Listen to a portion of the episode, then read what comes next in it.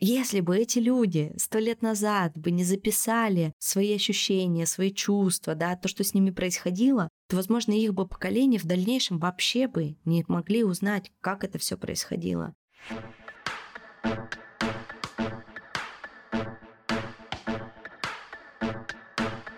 Нормально же общались. Всем привет, меня зовут Оля Микитась, и это подкаст «Нормально же общались». Мой подкаст — это исследование себя и окружающего мира через разговоры с людьми, которые разделяют мои ценности. Я приглашаю в гости психологов, врачей, других подкастеров, моих друзей и экспертов из самых разных областей, чтобы поговорить на важные для меня темы. И сегодня я пригласила в гости Евгению Богданову, клинического психолога и основателя проекта «Токсичные родители». Евгения, здравствуйте. Здравствуйте. Я хочу сегодня поговорить с вами про травму поколений. Я как-то в своей голове обозначила эту тему как от травмированного общества к травмированной личности.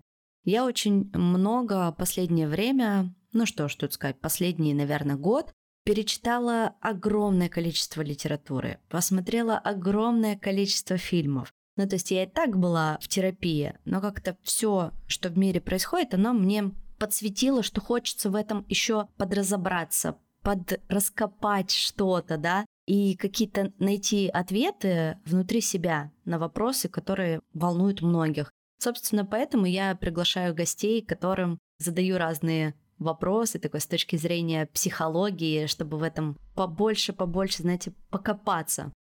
Сегодня хочу поговорить про травму, вообще про детско-родительские отношения, не хочу вешать ярлыки, вот эти вот, что во всем виноваты наши родители, они вообще самые плохие, и вот э, мы оказались там, потому что вот это вот все они, а как-то больше, знаете, вот в таком глобальном человеческом плане.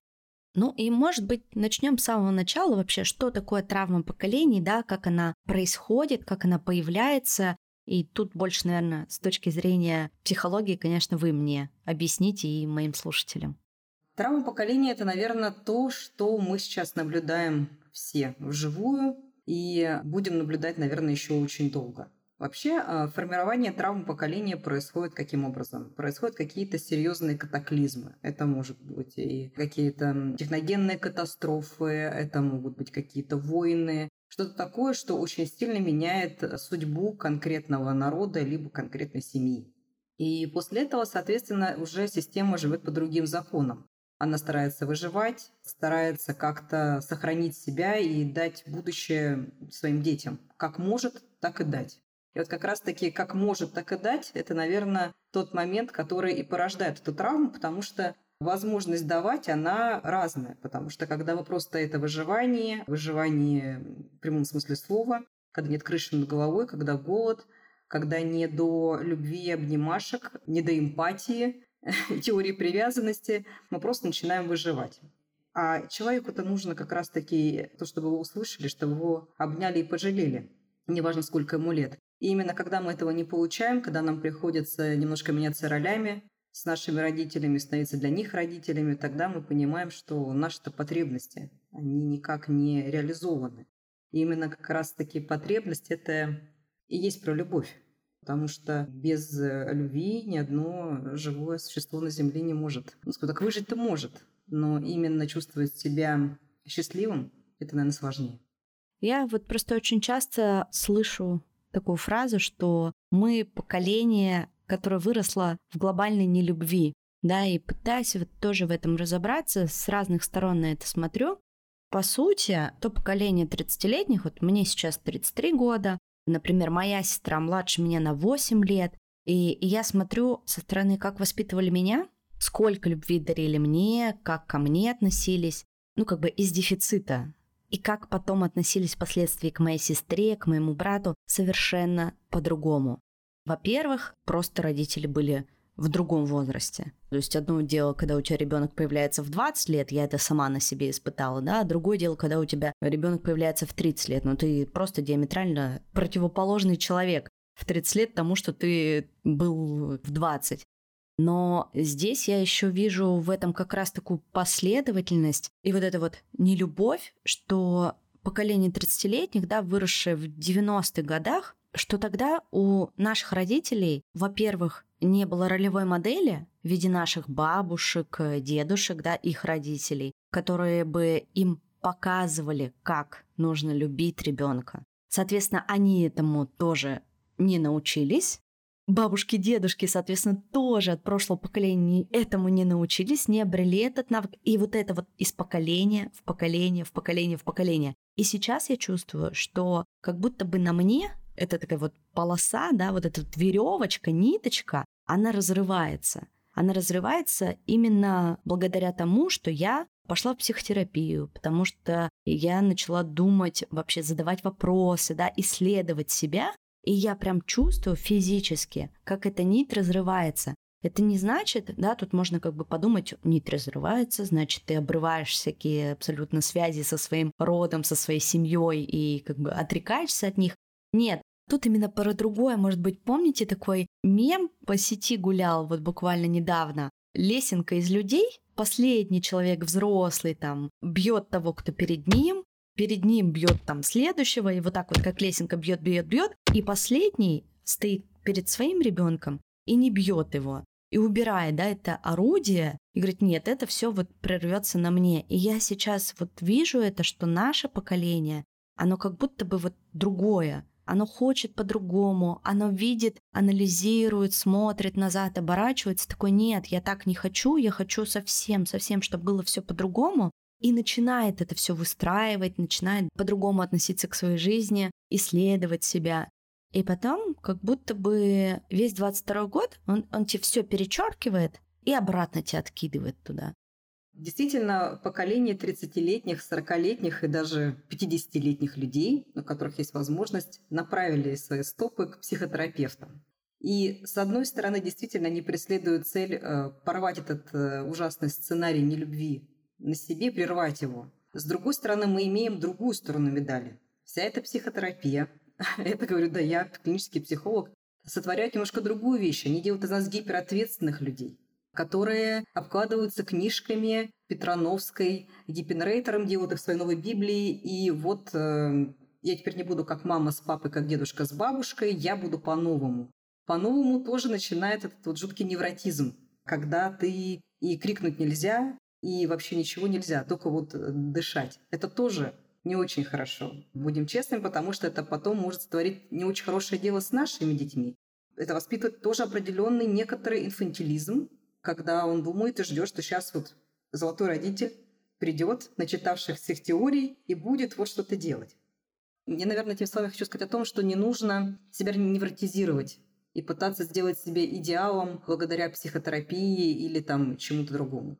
И действительно, то, что происходит сейчас вокруг нас, как будто все перечеркнул, как будто все, что я делал, это, ну, как-то было неважно, и то, ради чего старался, зарабатывал деньги, как и правильно читал книжки, это уже не имеет никакого значения. Но на самом деле это имеет большое значение, потому что все те знания, которые у нас есть, поможет нам, мне кажется, сделать очень важную вещь. Критично взглянуть на все, что происходило и происходит сейчас, и увидеть не только в этом ужасы, но увидеть и то хорошее, что мы делаем для того, чтобы этого не повторить и чтобы сделать так, чтобы наши дети по-другому на это посмотрели, чтобы переосмыслить все это. И как раз-таки наше поколение может э, сделать это, потому что у нас есть знания, как объяснить это по-другому своим детям. Вот в этом, мне кажется, очень большой э, смысл прервания вот этой вот токсичности, вот этого всего насилия на нас. А что вообще лежит э, в основе какой-то негативной наследственности, если это можно так назвать? В основе негативной наследственности лежит, ну, во-первых, как бы, соответственно, наши генохромосомы, да, наследственные заболевания, которые тоже часто люди бегают не диагностированные, но это не значит, что у них ничего нет. И есть и депрессии, которые тоже по наследству переходят с поколения в поколение, особенно если мы видим в анамнезе пациента, что там бабушка, дедушка, кто-то еще там заканчивали жизнь так или иначе самоубийством. Соответственно, если человек сейчас находится в депрессии, вполне возможно, что это мы имеем дело с каким-то наследственным фактором. Плюс ко всему, когда тебе приходится очень жестко выживать постоянно, и когда идут всякие техногенные события в жизни, то, конечно же, это очень сильно ломает личность человека. Поэтому мы наблюдаем вот такие процессы. А я вот буквально вчера досмотрела трехсерийный выпуск редакции про первую русскую иммиграцию, так называемую белую. Вы не смотрели? Нет, не смотрела, но я читала об этом много. Читали? Да, и мне как раз этот фильм помог посмотреть на опыт моей, в том числе, иммиграции с какой-то с другой стороны. Не как отдельно взятый эпизод из жизни моей семьи, а как на историю вот целых поколений. И в моем случае, например, я совсем не знаю, что было в истории моих предков, да, то есть у меня очень-очень мало информации. И, возможно, то, что у меня этой информации очень мало, я многие штуки не могу отрефлексировать в своей жизни. То есть как будто бы у меня какие-то пробелы, да, вот эти файлы, просто пустая дискета. Понятно, почему так происходит, и, и репрессии были, да, и иммиграция была, и потери документов, и война, и вот это вот все по каким-то крупицам люди это все собирали и очень часто не могут даже восстановить вот картину ближайших родственников. Как вы думаете, насколько важно углубиться в прошлое, чтобы понять свое настоящее, чтобы эту ту самую травму поколений как бы смочь с ней работать? Мне кажется, это очень важно, на самом деле, знать историю своих предков. Э, могу сказать, что, допустим, в моей семье тоже очень много таких историй. Одна из них, что моя бабушка даже была вынуждена усыновить по документам своего родного брата, чтобы как-то его вывести. И, естественно, многие эти истории замалчиваются в семье, и репрессированных, и много чего. Многие не знают, где погибли э, родственники, в каких обстоятельствах. Потому что это все могло повлиять на карьеру детей или же их самих потому что нельзя было говорить какую-то национальность или что-то еще.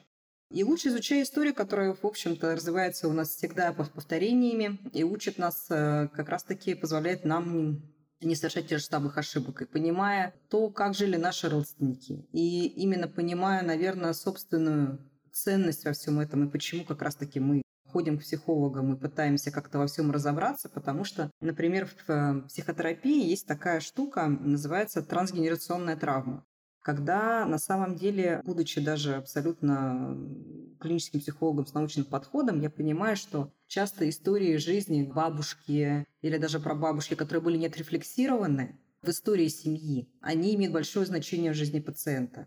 Тут нет никакой магии абсолютно. Например, рассказывала бабушка вам о том, как она переживала войну. Какие-то истории были очень страшные, которые она рассказывала. В семье, допустим, другая часть семьи говорила об этом не говорить и замалчивалась а ребенку хочется об этом знать, ну, может, в другом формате. И это порождает, естественно, какие-то фантазии естественного ребенка и приводит к каким-то трагическим каким-то сплетениям его жизни, потому что наш мозг, он, к сожалению, не понимает разницу между как бы реальностью и нереальностью, и порой себе додумывают, допридумывают истории. Поэтому именно важно именно с этой точки зрения в том числе проговаривать, ну, доступном, скажем так, для понимания возраста то, что происходит, не замалчивать. Ну да, тут э, тоже не скажешь а, одно и то же пятилетнему и десятилетнему ребенку. То есть абсолютно это разная подача должна быть. Вот в какой период жизни ребенка можно ему рассказывать какие-то вот такие семейные прям истории, погружать в это? На самом деле, я считаю, что в любом возрасте можно.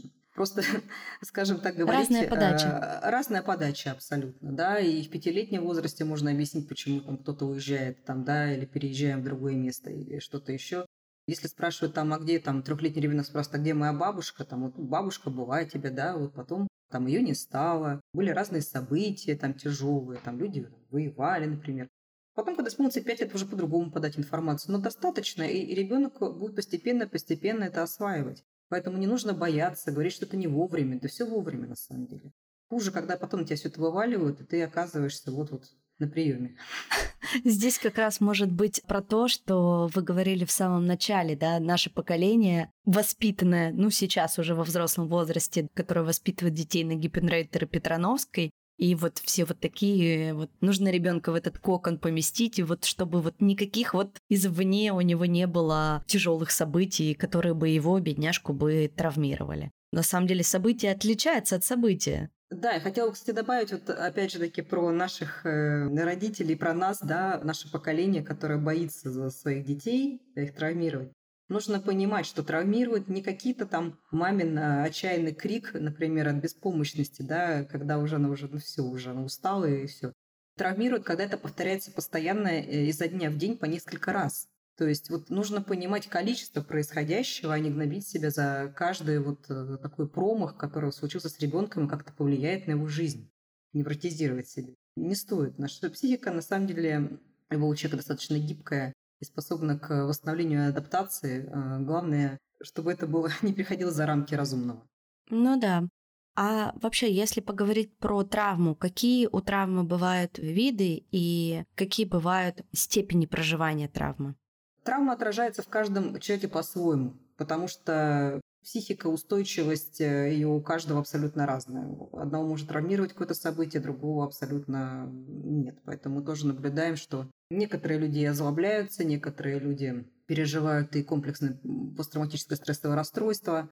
То, что, в принципе, сейчас, наверное, мы будем очень активно наблюдать. И это очень страшное явление на самом деле.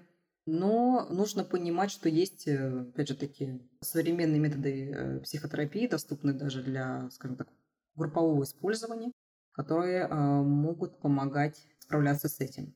Это может быть и страх за будущее, это может быть и страх за себя, это может быть вообще не полностью беспомощности. Много людей находят успокоение в алкоголе, к сожалению. Это такой народный антидепрессант, транквилизатор. Доступный. Доступный вполне, да. Но, к сожалению, это не решает проблем. Но лучше обращаться, конечно, к психиатрам и не бояться этого, не стигматизировать и понимать, что наш мозг – это такой же орган, как и любой другой, и мы же не стыдимся обращаться к э, другим врачам. Потому что именно в настоящее время, когда не всем, возможно, доступны психологи, психиатры вполне хорошо справятся с своей задачей, и вы сможете прожить достаточно хорошо потому что нужно понять то, что происходит с людьми сейчас. Часто это не то, какие они нормальные. Таблетка делает нас более нормальным, а не ненормальным, как многие думают, что это превращает нас в каких-то зомби. Нет, это как раз-таки то, что происходит сейчас, может быть, не совсем комфортно для человека. Нужно позаботиться о себе и не стесняться этого. Бывает время, когда нужно быть сильным, а бывает время, когда нужно позволить себе быть слабым. А какие есть вот э, стадии, да, у проживания травмы? Ну, то есть она же все равно делится на несколько стадий. В какой-то, я читала, действительно человек может э, зависнуть в ней и буквально остаться на всю жизнь. Да, действительно, Оля, это есть стадии горевания так называемые. Отрицание, оправдание, гнев, депрессия, принятие. Ну, думаю, что понятно, например, да, отрицание, да ладно, как бы не всё было нормально. такого, наверное, да, все нормально. Оправдание, ну, родители по-другому не могли, как бы, или что такое там. Гнев. Гнев – это злость, это понимание, что вот я злюсь, но ничего с ним сделать не могу, потому что я не могу на них же кричать или не могу там что-то им сказать, все равно они не поймут. Часто, кстати, люди зависают именно на стадии гнева. И она часто превращается в такую аутоагрессию, которая превращается либо в алкоголизм, либо просто какой-то саботаж. Пассивная такая, да, агрессия? Да, либо понимание того, что ну вот все равно мы же ничего не изменится, как бы, и, все. И как раз-таки человек начинает это все умещать на тех, кто более слабый, либо на себя самого. Дальше идет стадия так называемая депрессия, но это никакая там не клиническая депрессия, таблетки пить не надо, это просто такое состояние, знаете, безвремени, когда ты уже все понял, может быть, там отрефлексировал, но ты еще не понимаешь, как жить дальше. То есть старое разрушено, новое не построено. А потом начинается стадия принятия уже, когда ты понимаешь, что ну вот все оно так вот и с этим начинаешь как-то жить. Угу.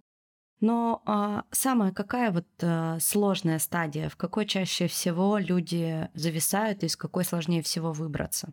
На мой взгляд, это стадия гнева, потому что отрицание оправдания многие могут пройти и сами.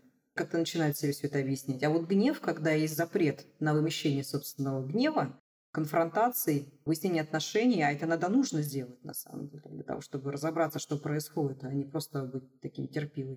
А вот здесь вот люди зависают, потому что очень много социального неодобряемого гнева, направленного на близких, например. Как-то хотя просто разобраться в этом, потому что ты понимаешь, что встретишь такой же гнев в ответ. Не забывайте подписываться на подкаст и оставлять комментарии. Это очень важно для его продвижения. На Apple подкастах вы можете поставить нам звездочки и написать комментарий, а на Яндекс Музыке поставить сердечко.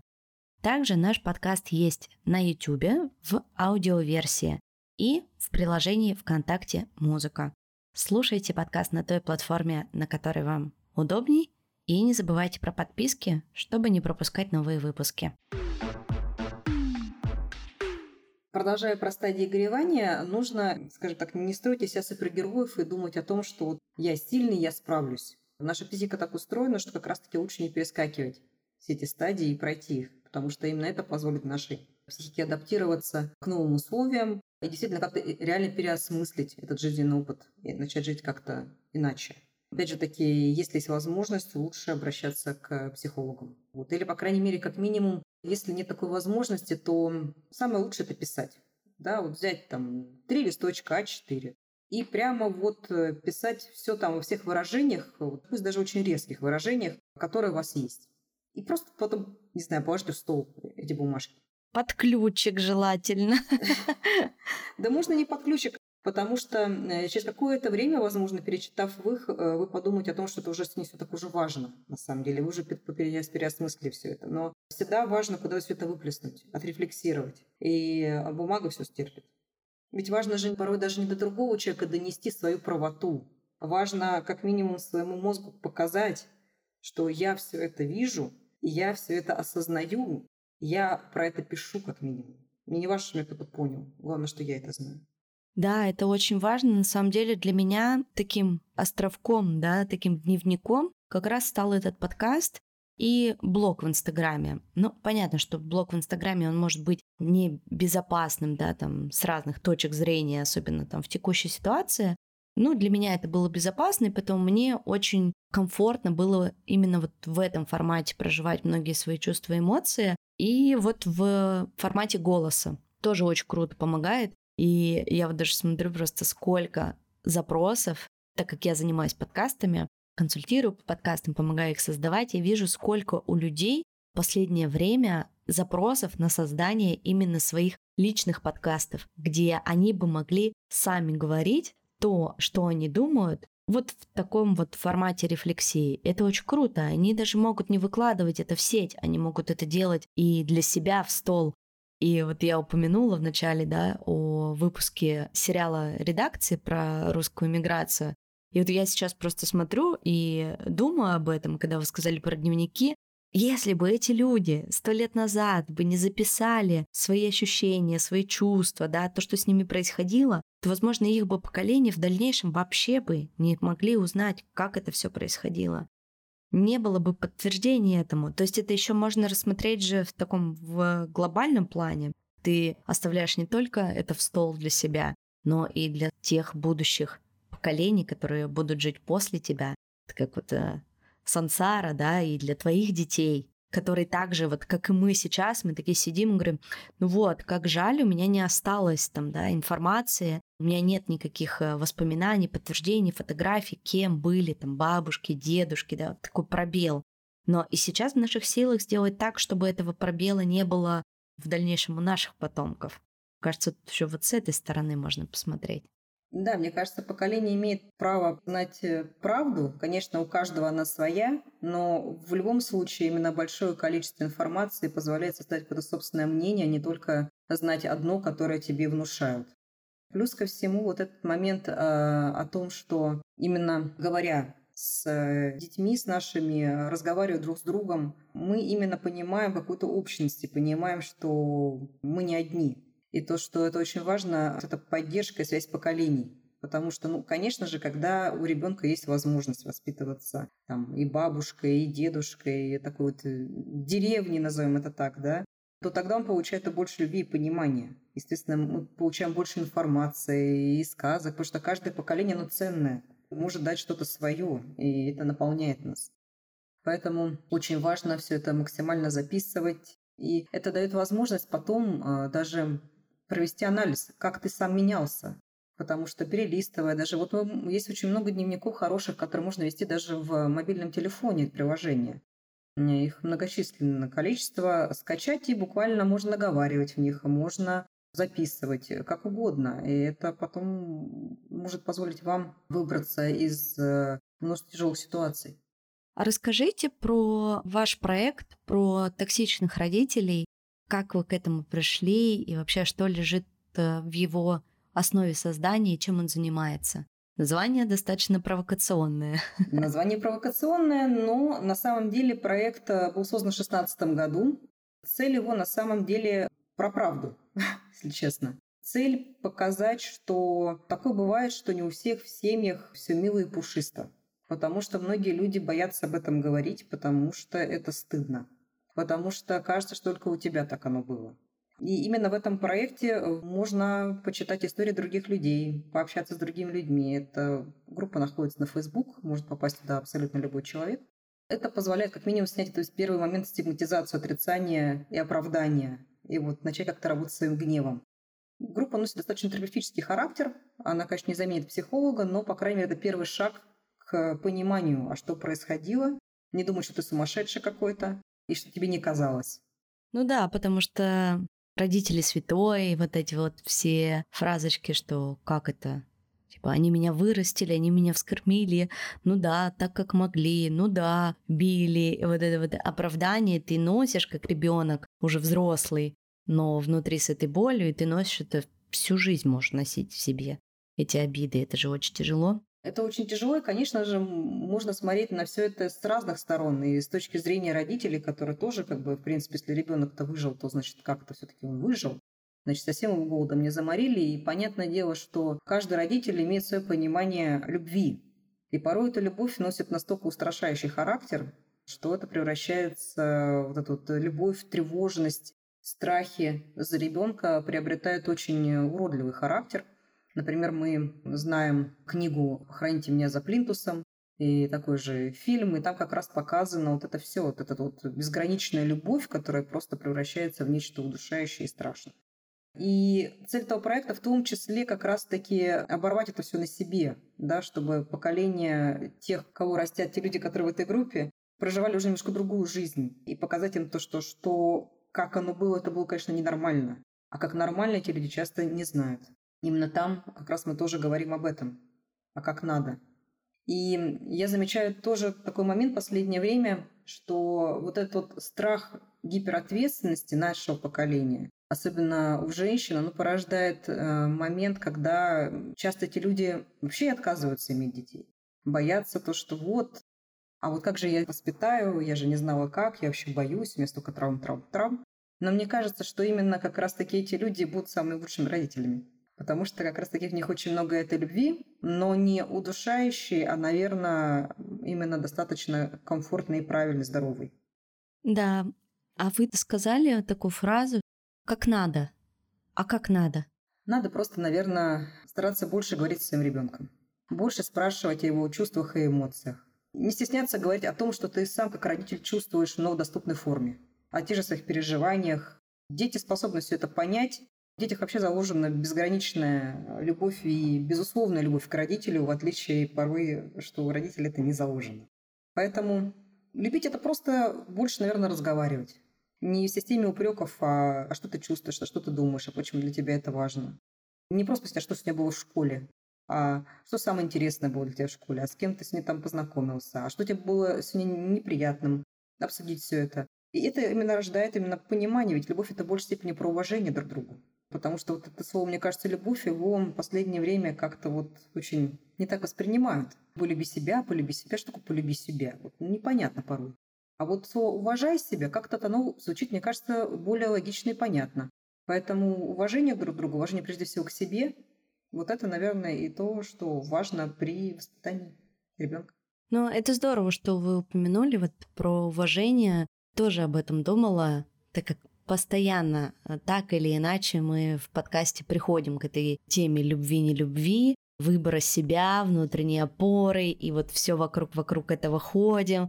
А на самом деле вот это же про уважение, про уважение себя, своих чувств, уважение партнера, уважение ребенка и его чувств. И отсюда и рождается уже любовь. Это, мне кажется, очень классная взаимосвязь, очень круто подмечать это. Если взрослый вдруг понимает, что его родительская история да, с его родителями была для него очень травмирующей, и он не хочет больше и не может, не в его силах продолжать общение да, с таким родителем. Как найти в себе силы, ну вот так прям очень сильно отсепарироваться от этого? И нужно ли это делать? Сепарация, прежде всего, это постройка границ с человеком. Постройка границ в том формате, чтобы лично тебе было достаточно комфортно с этим человеком общаться. Бывает ситуация, когда вообще никак невозможно общаться с человеком. И он не готов ни в каком формате тебя слышать и слушать даже частично. Бывают э, моменты, когда есть такая возможность частичная говорить только на какие-то определенные темы и там раз в месяц, например. И не нужно никого в этом винить. Да, мы не можем переделать другого человека, мы можем только как-то что-то поделать со своими чувствами и эмоциями. А вообще сепарация такой важный процесс в жизни любого человека, и ребенка в том числе. Первая сепарация начинается обычно в год, когда ребенок э, отходит часто от маминой груди в три года, когда он говорит «я сам, я сам», ну и так дальше постепенно, постепенно. И, в общем-то, как раз-таки, когда родитель не совсем готов принять эти стадии, формировавшиеся в нем, как раз-таки мы подходим к взрослому возрасту, когда наши родители не готовы принять и понять, что все-таки мы э, взрослые люди с собственными потребностями. А важно понимать, что э, отсутствие границ – это всегда очень связано с самооценкой человека. То есть, если у нас нет границ, обычно у нас низкая самооценка. У нас низкая самооценка, значит, естественно, у нас нет границ. И это тоже влияет на многие аспекты жизни человека, не только взаимодействиями там, родственниками, но и на работе, и с ребенком. Это очень важно. Огромное чувство вины, мне кажется, можно сюда тоже добавить. Например, вы сказали, что невозможность родителя, да, там, отпустить взрослых детей. И я просто свою историю там с моим папой, к которому я была очень привязана, но мы никогда не жили вместе. И вот когда я эмигрировала с двумя дочками, у меня папа встал в полное отрицание.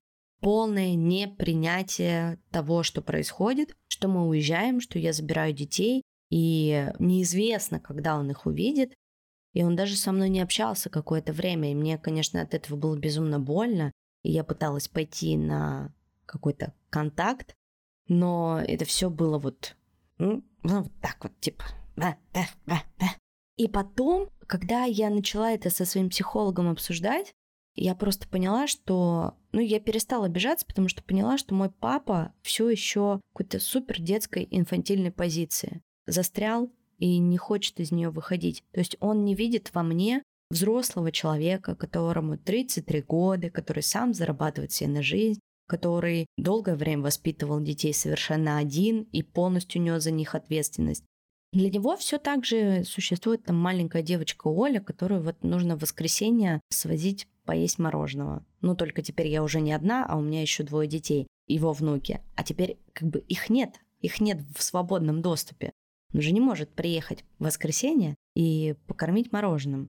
И у него огромная-огромная выросла ко мне обида. И вот мне было прям безумно больно первые полгода, а потом, вот опять же, повторюсь, да, после общения с психологом я просто поняла, как это работает в его голове и почему это так работает.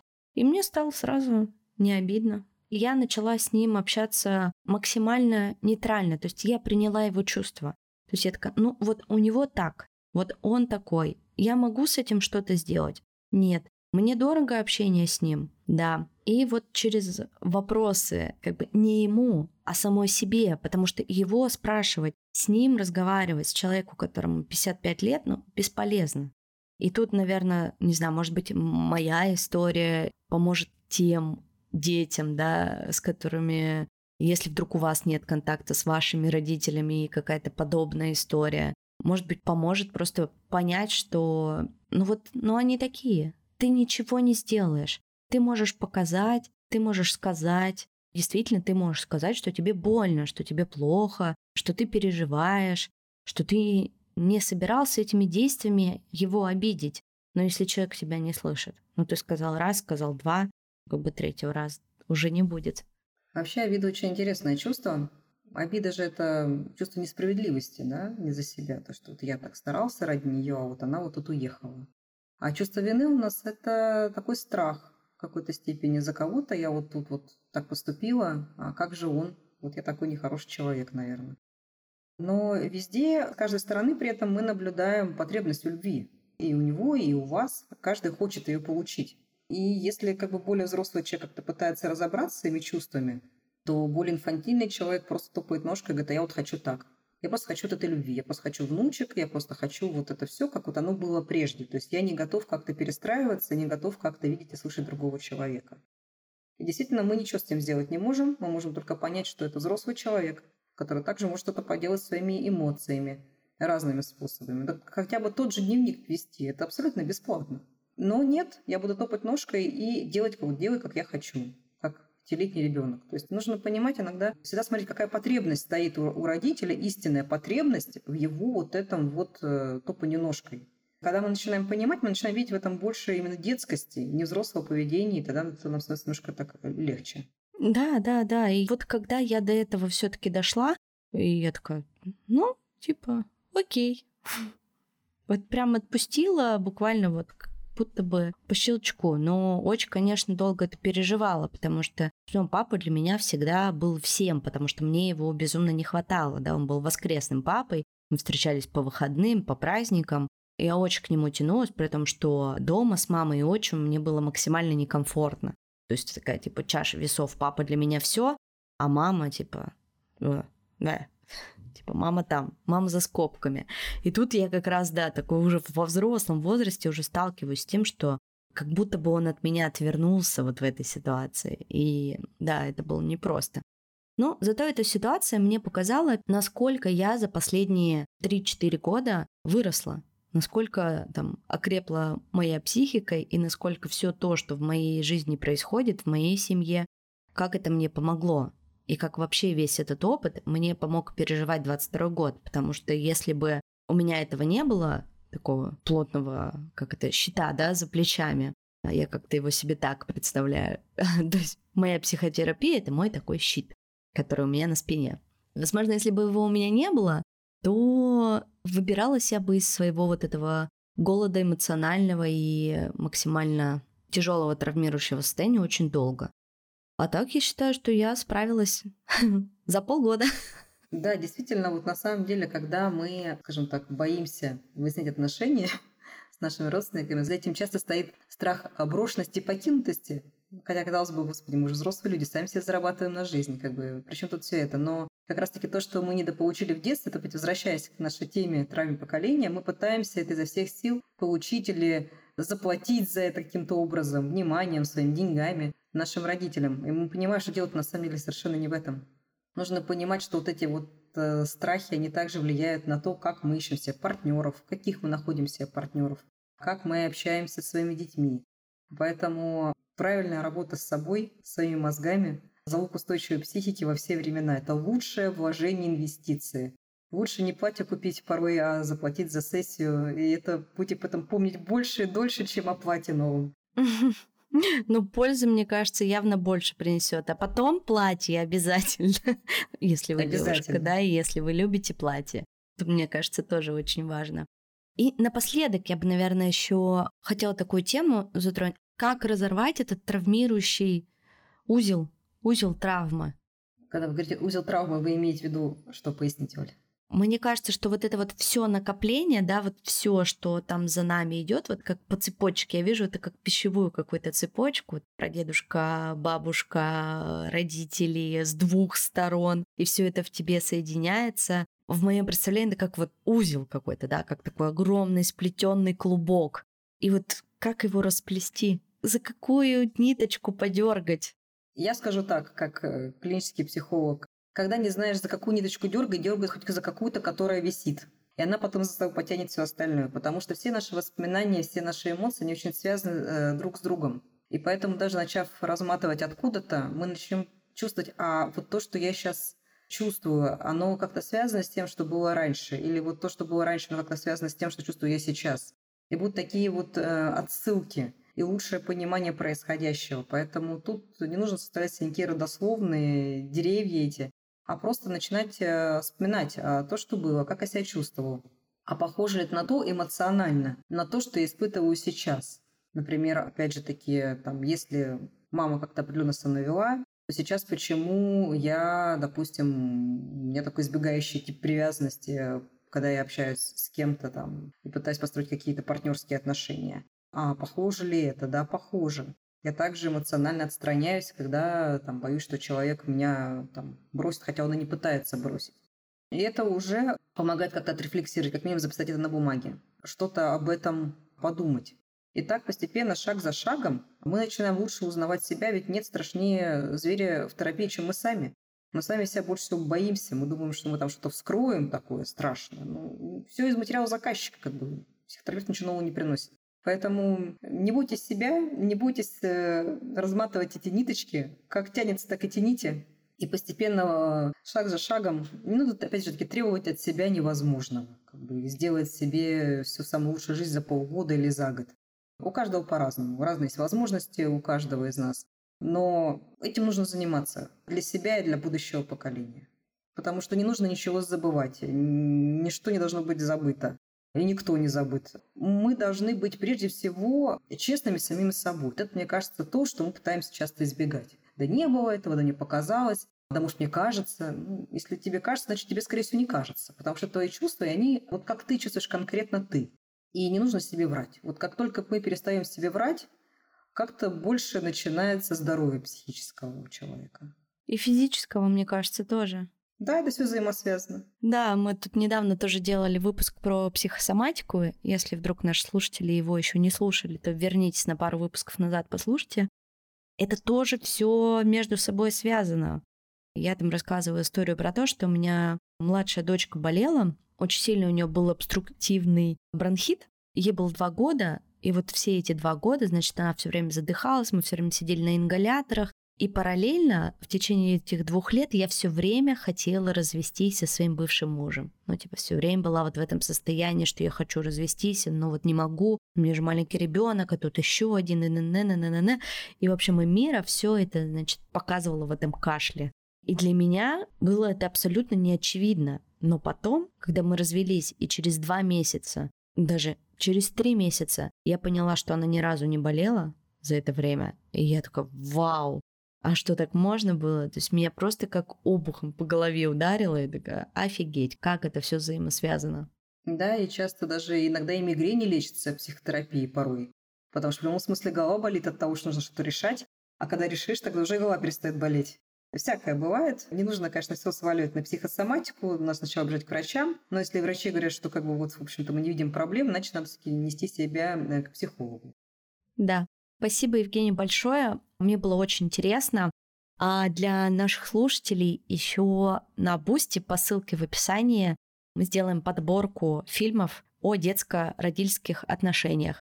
Поэтому подписывайтесь. На Boosty подписка стоит всего от 100 рублей, а все деньги идут на благотворительность. Ссылку на проект «Токсичные родители» и на Евгению я оставлю в описании к этому выпуску. Если вас эта тема волнует, а мне кажется, она волнует, если честно, всех, то зайдите, посмотрите, чем занимается проект. Возможно, вы найдете там ответы на свои вопросы. Спасибо, Евгения. Спасибо вам, что были с нами этот час. Услышимся через неделю. Всем пока.